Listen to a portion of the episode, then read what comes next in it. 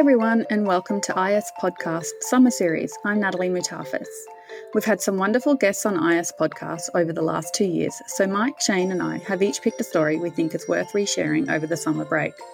I'm recommending Shane Green's discussion with Doctor Judith Locke, the author of The Bonsai Child and The Bonsai Student, about how doing too much of a good thing for your kids can lead to overparenting. We're joined by Doctor Judith Locke, a clinical psychologist, former teacher, and of course, author of the popular The Bonsai Child and the sequel, The Bonsai Student. Judith, welcome to I S Podcast. Thank you. My pleasure. Judith, we're here to talk about the new book, The Bonsai Student, but let's wind back to the first book, The Bonsai Child. It's a very evocative image. Basically, what can happen when there's overparenting? Yeah, absolutely. And look, it's it's funny because I had been thinking about the Bonsai Child as a term for some time, and it was all kind of crystallised for me when I was in um, the Huntington Gardens near Pasadena in California, and I saw this uh, thing that was on a tree, this sort of information for children where it was talking about the fact that trees need wind to grow stronger. And it just absolutely brought it all together for me, where I just thought, yes, of course, we need challenge to grow stronger. We can't just have children, you know, uh, growing up as these kind of heavily nurtured, perfect sort of experiences. They do have to Um, experience all range of sort of challenges and not just have this perfect life, or else they're truly not ready for the future. Now, this will sound familiar to many parents. How common is this approach? Uh, look, my research suggested anywhere between forty or sixty percent of parents at independent schools. I researched parents in independent schools in Brisbane. Even when I go around and talk to schools around the country, I find that most of them are saying that, you know, it's it's quite a proportion of the population. And it's probably on a continuum. I don't think you are either a bonsai parent or not. I think possibly in some areas parents might be a little bit overdoing the effort, giving their child too perfect a childhood. But for others, you know, they're more extreme. So it just kind of depends on where you are. You're talking about the extreme there, and I do remember one very telling anecdote from The Bonsai Child that we featured on the parents' website back in twenty sixteen. It was about what teachers were noticing when it came time for the school camp with some students in years five and six. Yeah, and teachers noticing that children couldn't dress themselves, didn't sort of know what to do, couldn't even take their plate to the community sort of kitchen and things like that. And so it becomes really problematic that the parent has done so much for the child that they're not ready for what should be an age-appropriate experience.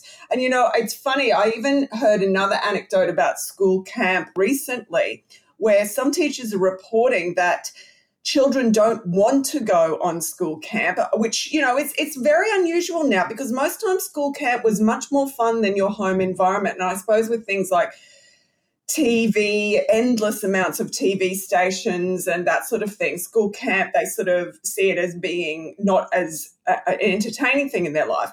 But these teachers were talking about the f- fact that some parents now offer their children money to go to school camp. So they pay them per night to go to school camp, which is just absolutely crazy. The child should be wanting to go to that and wanting to have the experience of that. So it's funny how often schools see the problems via these school camps where kids aren't really comfortable in separating from their parents or don't know what to do when they're away from their parents. That's quite amazing. Of course, we see cases of separation anxiety, but not to that extreme. Yeah, absolutely. And look, a lot of problems that are being experienced by many schools is that parents still try and stay close to their child. So you'll get parents booking into, you know, hotels near the school campsite and things like that and wanting their child to go to camp throughout the day and then come back to the parent at night because the child can't be away from their parent. Now, yes, that might be an anxiety issue, but often, and, and really, and that should be treated by therapy that enables them to go to the school camp next year. That's not a fait accompli if they do have a sort of an anxiety, that separation anxiety, that is treatable, definitely, and the parents should be highly involved in that. But the thing that's sort of concerning is that, you know, they might actually find it a much more pleasant experience to be with their parent for the night rather than with their friends, because their parents doing everything for them and sort of giving them all the indulgences and, and things like that. And really, particularly in about year five or year six, children should want to be with their friends more than their parents. Like that, that really is developmentally what should be happening. And for a, part, a child still to be clinging to the parent does not bode well for them um, having a full and interesting life. I think it's particularly significant. You don't use the term helicopter parenting. Can you explain why the terminology is so important? Well, th- Really, technically, in terms of academic research, helicopter parenting is much more relevant to children at university, when hovering around your adult child when they're going to university is developmentally inappropriate. It is developmentally appropriate for you to still be near your child when they're young and, you know, not allowing them to go to a park when they're six years old without being present. That would be underparenting. But overparenting is kind of good ideas gone too far.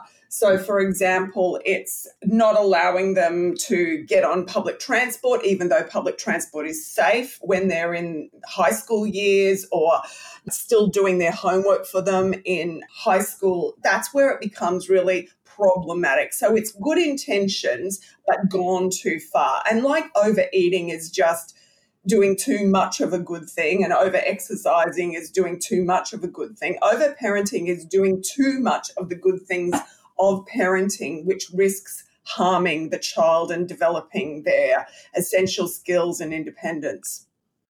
I think you've also coined a new term, the Sherpa parent. Yeah, Sherpa parenting is a term I've recently come up with, and it was following me seeing a mother pushing her two children up a hill, and the two children were on scooters. The children weren't pushing the scooters themselves, and the mother also had their two school bags on their back and was physically pushing them up. And she she really did look like a Sherpa, you know, somebody who's carrying all the difficult equipment, and the person is just in front of them climbing the mountain unencumbered by any sort of responsibility. And I know in the mountaineering community they talk about, well, if you climb a mountain with a Sherpa, are you really climbing, or are you kind of just day tripping with someone doing all the hard work? And I think when parents carry their child's bag into school, when they're doing all the sort of hard work of it all, even in year twelve, if they're taking on all the child's chores that year and not making them do anything difficult just to allow them just to do year twelve, that sort of Sherpa parenting doesn't truly prepare them for the future. But look, all of these terms, They're, they're terms, you know, they're, they're, they're sort of evocative images that I hope sort of make a connection with parents. You know, it's still just overdoing it, but it just gives it a bit bit of richness for people to understand it more easily. Now to The Bonsai Student. Firstly, congratulations. It's a tremendous resource. The book was the logical next step.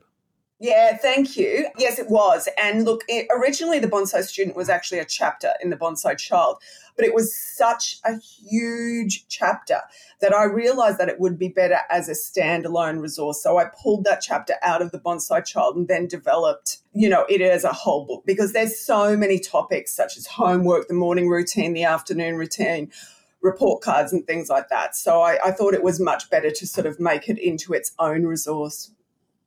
You've got a great section on Schooling one oh one. Basically, it's about parents knowing what's happening at school and what's expected of their child. Yeah, absolutely. I, I really wanted to push in the book that schooling is not just about academic results. It's not, and I think we've gone that way too far with leaderboards and stuff like that, where schools are being compared just on their academic results. I think academics, yes, are important, but other things are much more important, like developing community-mindedness, developing social skills, developing an interest in the world and that sort of thing. So that's much more important than just good marks. And I would argue if a child is just there to get good marks, they're certainly not getting the best out of the school. You mentioned life skills. In fact, you identify five essential skills. Yeah, that's probably one of the favourite chapters I've ever written on the five essential skills, because I talk about each one of them, which are, is resilience, the ability to face difficulty, self-regulation, which is the ability to stop current pleasure for future gain, so doing the sort of tough things now for future enjoyment, like studying hard or doing your homework, resourcefulness, which is being able to solve problems as they come up, not relying on other people to do that. Respect, of course, respect for authority figures, but also respect for the rights of others and, um, you know, playing the games that your friends want to play and things like that. And the last one is responsibility. And responsibility is an extension of respect to a, towards a sort of thing where you are seeing your role in the community to actually be enhancing the community, to not be more about your rights than your responsibilities and, um, you know, standing for people on the bus, you know, older people on the bus and things like that. And those five skills are essential, but unfortunately some really well-meant parenting practices now may sort of thwart the development of those skills. So I talk about how that happens, what to look out for in your child if they've got these skills, and then what to do if you see them lacking in any of these areas. Judith, I'm sure many parents listening will be thinking, that's me. And they might be despairing when they recognise they've been overparenting. But your message is it's never too late? Oh, look, it's never too late. I've got to say it does get a little bit harder the older that they are. And I, I would much prefer parents to read this when their children are younger, to sort of make sure that they're sort of slightly altering things now to change the trajectory. But look, I've I've worked with parents of twenty-year-olds. I've worked with parents of children who finish university, and you can turn it around. And there's real strategies in both books about turning things around. And the big key message of both books, and uh, particularly in terms of schoolwork, is very much about stepping back so the child steps up. And the very act of a parent stepping back, not reminding them to do their homework, not waking them up twenty times every morning to go to school and things like that. When you step back from that and allow them to experience the consequence of their choices, that in itself should start to alter behaviour. But of course, it gets much harder if your child is in year twelve and you're only starting that then. So I always, you know, recommend that you start earlier, but look, it's not impossible to change if it's been going on for some time. Judith, thanks so much for your time. So many great insights and ideas. Thanks for joining us on i's Podcast.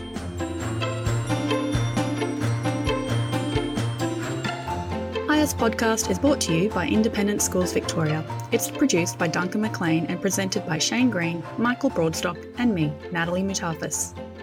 Our podcast theme was composed by Duncan. There are transcripts of our show with links to what we've discussed at podcast dot i s education dot com dot a u. Please follow us wherever you get your favourite podcasts. And while you're there, we'd love it if you could rate and review the show so more people just like you can find us.